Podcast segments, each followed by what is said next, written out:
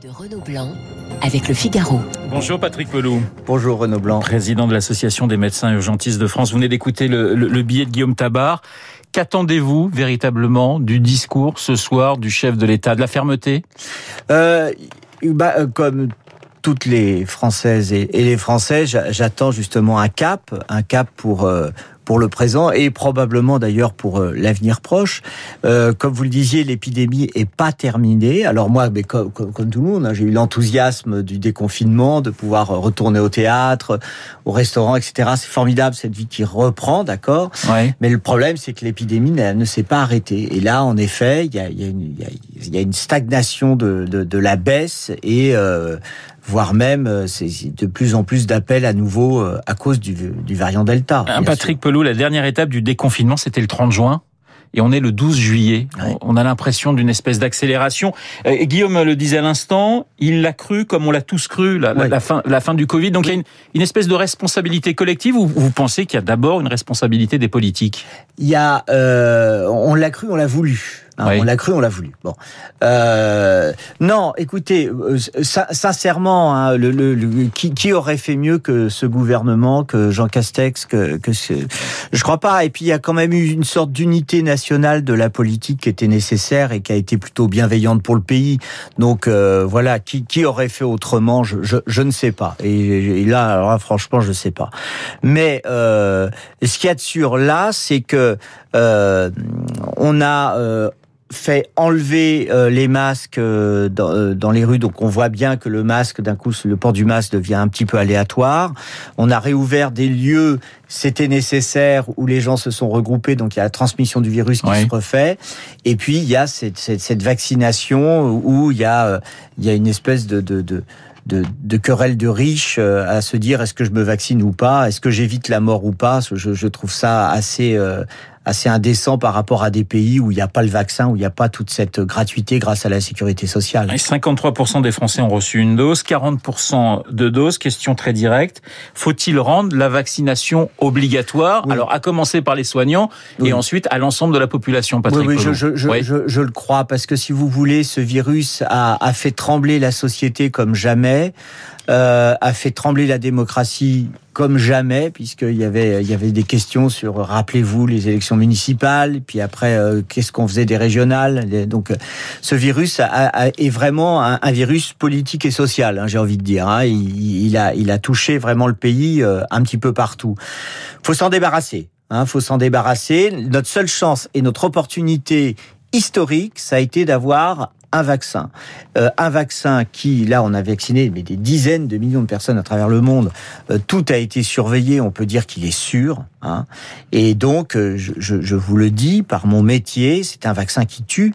Si les 100 000 personnes, qui, plus de 100 000 personnes qui sont mortes au cours de, de, de, de ces mois en France euh, avaient pu avoir le vaccin, la, la, la plupart, la quasi-totalité, peut-être serait encore en vie. Mais comment expliquez-vous, Patrick Pelou, que des milliers de soignants ne soient pas encore vaccinés? Je parle de deux soignants. C'est 40% à peu près, hein, euh, seulement de soignants qui, ont reçu deux doses. C'est quand même, c'est quand même incroyable ce chiffre. Je, je, je, je n'ai pas de réponse directe. Je pense que c'est une réponse que les sociologues et anthropologues pourraient avoir. C'est une, je pense qu'il y a eu une, une, une, on va pas dire une faute, mais une erreur d'appréciation au départ.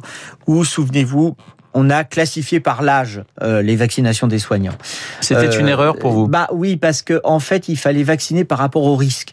Ce qui fait qu'il y a des soignants. Hein, moi, je me souviens, il y avait, il y avait des, des notamment des, des, des, médecins et qui, qui ne voyaient jamais, qui n'ont jamais vu un malade du Covid et qui étaient dans des bureaux et qui ont pu se faire vacciner. Pendant que l'infirmière qui était en réanimation, qui avait moins de 50 ans et qui prenait des risques, n'a pas pu se faire vacciner. Vous voyez, donc il y a, il y a eu cette espèce d'ambiguïté. Ça a fait une sorte de lutte des classes je, je, je, le crois, et, et, une sorte de défiance qui est arrivée et qui est montée en puissance. Alors, notre seul moyen d'y arriver, parce que moi j'y suis arrivé, il y en a tous les médecins peuvent y arriver. Il suffit de convaincre les personnels qui ne se sont pas fait vacciner. C'est assez facile parce que c'est quand même des gens qui comprennent la priorité et surtout cet argument qui fait que quand vous êtes soignant, vous êtes là pour soigner, vous êtes là pas là pour transmettre une maladie. Et ce qu'on appelle le Covid nosocomial, c'est-à-dire le Covid qu'on vous transmet à l'hôpital, hélas, bien involontairement, hein, euh, c'est les soignants qui, qui, qui le transmettent malgré tous les systèmes de barrières qu'on a mis en place Hein, mais qui sont, mais le, virus était quand même, est quand même passé. Hein. il y a des centaines de plaintes aujourd'hui de familles, justement, dont un proche est, est, mort à, l'hôpital, certainement contaminé euh, par par des soignants. Un soignant qui refuse de se faire vacciner, c'est non non assistance à personne en danger, disait hier euh, François Bayrou. Vous êtes d'accord? Oui, non, c'est c'est non, c'est non c'est non intelligence, c'est intelligence en danger en fait. Ce serait plus ça. C'est euh, parce que les soignants, ils, ils mettent pas euh, volontairement. Je pense que c'est une incompréhension. Il y a, il y a cet effort à faire euh, euh, de, de, de, les vacciner. Quand vous voyez qu'il y en a que 60% dans certains EHPAD, alors que les EHPAD ont été gravement touchés, euh, je pense que c'est une conscience citoyenne, c'est une conscience professionnelle qu'il faut remettre en place. Donc Patrick Pelou, vous attendez ce soir du chef de l'État qu'il soit très ferme sur ah oui. cette vaccination, au moins obligatoire pour les soignants, voire toute la population. Oui. Juste un mot sur la population. Comment expliquez-vous aussi qu'il y ait encore des millions de Français qui se disent bah non, j'ai pas j'ai pas envie de me faire vacciner ou non, ça sert à rien. Enfin voilà, parce que le message ne cesse de passer quand même.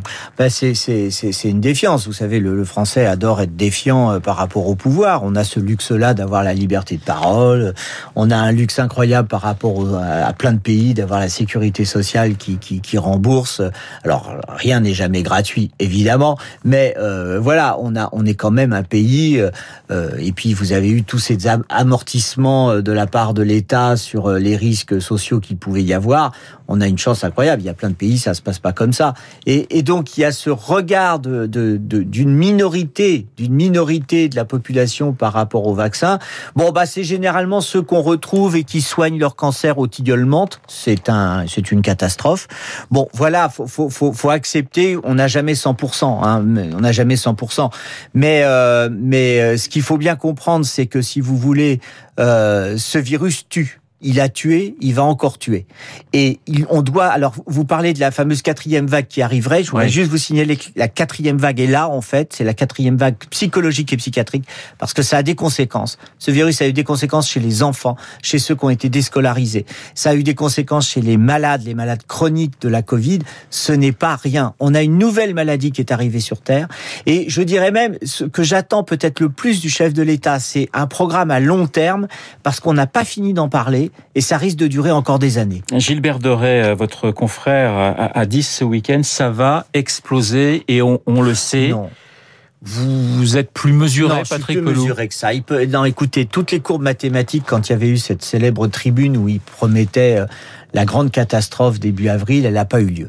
Il y a des tas de choses qu'on ne sait pas. On ne sait pas. C'est un virus, on ne sait pas. Voilà, on ne sait pas. On ne sait pas comment ça va se jouer. On sait que ça va remonter un peu à l'automne parce que il a une saisonnalité et euh, il va refaire comme l'année dernière. Mais on peut pas dire ça. Je suis pas d'accord avec mon confrère. Et la, et la stratégie du, du grand faire peur et de la grande terreur, je suis pas pour. On a un pays qui a besoin d'être apaisé. D'accord? On a le vaccin et le vaccin fonctionne notamment sur les variants actuellement. Euh, si la vaccination n'est pas obligatoire, on peut jouer aussi sur l'élargissement du, du pass sanitaire. Bah ça s'imposera. Dans, dans les restaurants, les lieux de culture, les stades. Vous y, vous y êtes favorable, Patrick Pelou mais ça s'impose. Ça, ça, va s'imposer. Vous pourrez pas prendre l'avion si vous n'êtes pas vacciné, par exemple. Donc vous pourrez pas vous déplacer. Et, et ce et ce vaccin. Et vous savez, c'est nécessaire. Vous vous vous faites vacciner. Euh, vous vous faites vacciner. Vous faites l'effort. C'est pas pour euh, rencontrer des gens qui ne sont pas vaccinés et qui vont vous regarder avec un air bravache pour vous dire, bah moi je suis pas vacciné et je vais m'en sortir. Non, mais si vous vous en sortez, c'est parce que je suis vacciné. Alors Patrick Pelou, je ne sais pas si vous êtes fan de foot, mais hier il y avait à Wembley la finale de l'Euro. Il y avait 67 000 personnes dans un stade, des milliers de gens autour du stade. On a fait la fête à Rome, on a bu pour oublier à Londres. Est-ce que ce genre de manifestation, ça vous fait peur, ça vous inquiète? Non, je, vais faire une réponse euh, de Normand, 50-50, c'est-à-dire qu'en fait, le, moi j'adore ce, ce qui est populaire. Donc si vous voulez, la population a adoré voir ce match. Il y a une liesse populaire. Ça fait du bien. Ça fait du bien. Bon, le problème, c'est qu'en effet, euh, le virus, lui aussi, il adore ce genre de rassemblement. Je vous rappelle juste que pour l'Italie, ce qui a été le début de l'épidémie en Italie, ça a été le marathon. Hein.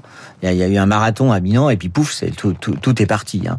Bon, donc les rassemblements de foule, le virus, c'est son, son, c'est son terrain de chasse. Et donc voilà. Mais qu'est-ce que vous voulez? On pouvait, pouvait pas euh, empêcher le foot. Déjà, on a empêché le foot euh, pendant un an. Euh, bon, ce qui m'a plutôt fait plaisir. Mais Ça, c'est quelque chose de très personnel. Euh, est-ce que vous imaginez des reconfinements euh, locaux ou des régions qui vont être, évidemment, euh, les régions touristiques déjà sont plus touchées aujourd'hui par le Covid avec le variant Delta. C'est 50% le variant Delta aujourd'hui. Ça, ça, se met en place doucement, en fait. Ouais. C'est-à-dire que, en fait, vous avez les, les indications des, des, des, zones où vous pouvez aller, les zones où vous pouvez pas aller. Hein. Ça a été les remarques faites récemment par le ministère de la Santé, disant, bah, on, recommande de ne pas aller au Portugal, euh, en Espagne. Bon, vous avez des foyers qui sont en train d'apparaître. Hein. Il y a des départements qui sont touchés, notamment dans le sud. Bon, euh, voilà le, le, le, variant Delta. Vous avez une écologie de, de, de, ce virus hein, qui suit son, petit bonhomme de chemin.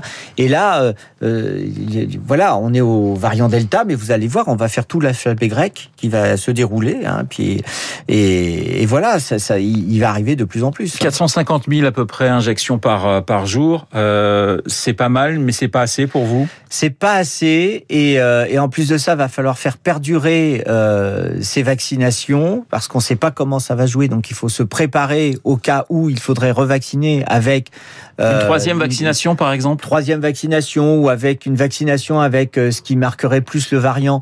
Est-ce qu'on ne va pas arriver au même système de vaccination que pour la grippe? C'est possible aussi. Euh, tout le monde surveille ça. C'est là où on arrive hein, sur une chose importante, c'est la souveraineté de notre pays. C'est-à-dire qu'on n'a pas réussi à faire euh, un vaccin alors qu'une partie des chercheurs qui ont trouvé le vaccin chez Pfizer sont français, soit dit en passant. Bon, donc il faut se poser des questions euh, sur la souveraineté du pays, sur comment être rendu, euh, retrouver notre indépendance sur le médicament, sur la fabrication des vaccins, sur la fabrication du matériel médical. Hein. Je vous rappelle, il y a 95% souvent du matériel médical qui est utilisé dans les hôpitaux qui vient d'étrangers. Donc on a des, des, des questions politiques. En fait, c'est plus aux médecins, c'est des questions politiques. Et c'est vrai que c'est du moyen long terme. Et là, on attend le président de la République sur cette souveraineté et cette sécurité sanitaire pour le pays. Patrick Pelou, votre message aux, Français, parce qu'effectivement, on attaque les vacances, c'est l'été, même si ça se voit pas vraiment euh, avec la avec la météo. Voilà, on a on a tendance forcément, on va vouloir se relâcher, on va se relâcher, c'est évident. Quel est le, le, message que vous avez envie de faire passer? Écoutez, si, si j'ai un message, il faut profiter de ces vacances se détendre, il faut profiter de, de l'amour de ses proches, il faut profiter de la vie, d'accord? Mais ne pas oublier euh, les gestes barrières, hein, euh, un peu la distanciation physique, euh, le gel hydroalcoolique, euh, le masque. Il faut pas oublier ça. Voilà. Et, et comme ça, on s'en sort. Nous sommes un peuple qui est vaillant, nous sommes un peuple qui est courageux, nous sommes un peuple euh, qui connaît les risques, on est un peuple intelligent. Donc il n'y a pas de raison de désespérer.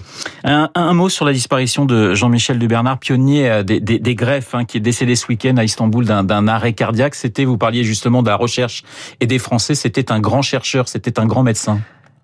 Bah, vous savez, c'est tous les jours où il y a des, des médecins qui disparaissent et qu'on connaît. Euh, oui, c'était un grand chercheur, il a fait avancer la science.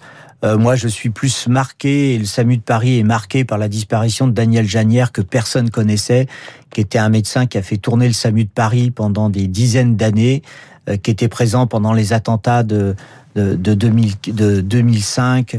Euh, c'est vraiment une personnalité qui a marqué. Vous voyez, donc les médecins disparaissent souvent dans l'anonymat.